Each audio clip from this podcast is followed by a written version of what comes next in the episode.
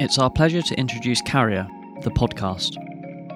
As specialists in luxury tailor made travel, we believe there is a certain way the world should be seen and experienced, and we want to open your mind to the awe inspiring possibilities our world has to offer to propel you into the next chapter of luxury travel. In our podcast series, we share our most loved travel stories, read aloud so you can discover the beloved places and the inspiring people that make our trips so special. Allow yourself to be drawn into our enchanted world and follow Carrier, the podcast.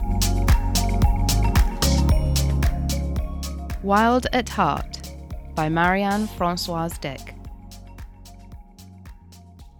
In the desert, everything we usually take for granted becomes precious. Infinite blazing horizons and paths that can change with a gust of wind make it one of the most challenging and disorientating environments we can ever experience. Nature holds all the power here. When no amount of modern comforts can aid us, we must rely on those who have studied the sand for generations and place our trust in ancient methods of travel and survival instead. Namibia's skeleton coast is one of the most sublime yet unnerving expanses on Earth. Even its own indigenous San people call this 500 kilometre stretch of shoreline the land that God made in anger. Because, still today, its churning elements make it resistant to human habitation. The moniker Skeleton Coast is thought to have been whispered by mariners, for whom this perilous place is the stuff of ghost stories. The sand and sea constantly pulsate and evolve, swallowing up whale skeletons and shipwrecks and spitting them out again, reminding us of its relentless power.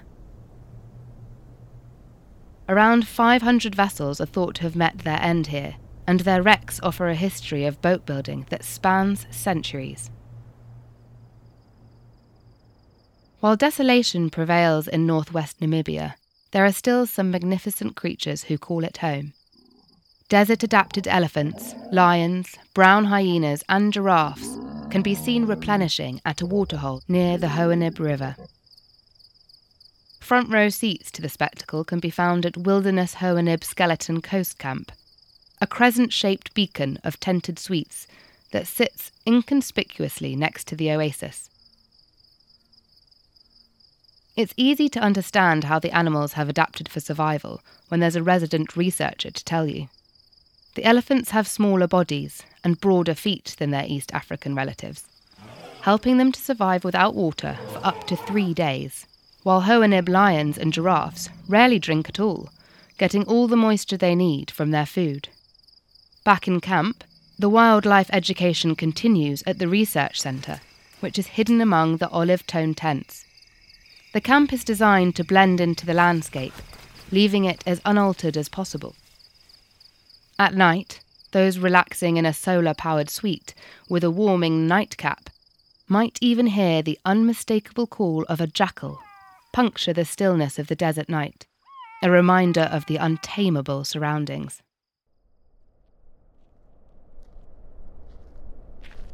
Further inland down the Hoanib River is the natural selection Hoanib Valley Camp. Set amid teetering mountains and untouched dunes, it is so remote that it neighbours the settlements of the cattle herding Herero people. They settled in northeast Namibia in the 1500s.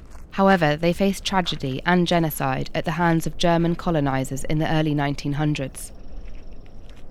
Such an experience has only served to make this community more resilient, and they can be recognised by their striking Victorian style dresses and headscarves that resemble the horns of their livelihood, the sacred cow. Meeting them is like stepping into a unique time capsule. They share their stories of survival in such a harsh climate, working the land for crops and tracking animals. The latter can be put into action with the help of a guide.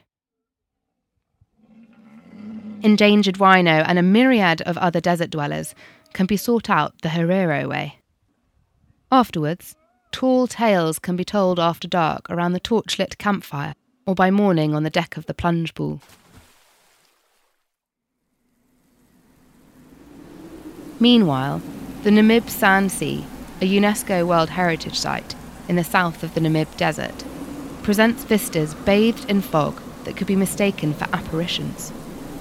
Through a private gate from wilderness Little Kulala camp, footsteps will lead you straight into the salt pan of Sossusvlei, which is surrounded by imposing Martian dunes stained rust red. A hike up the 300 metre peaks reveals life affirming panoramas of the tranquil white valley below. From camp, taking to the skies in a hot air balloon turns into another extraordinary escapade.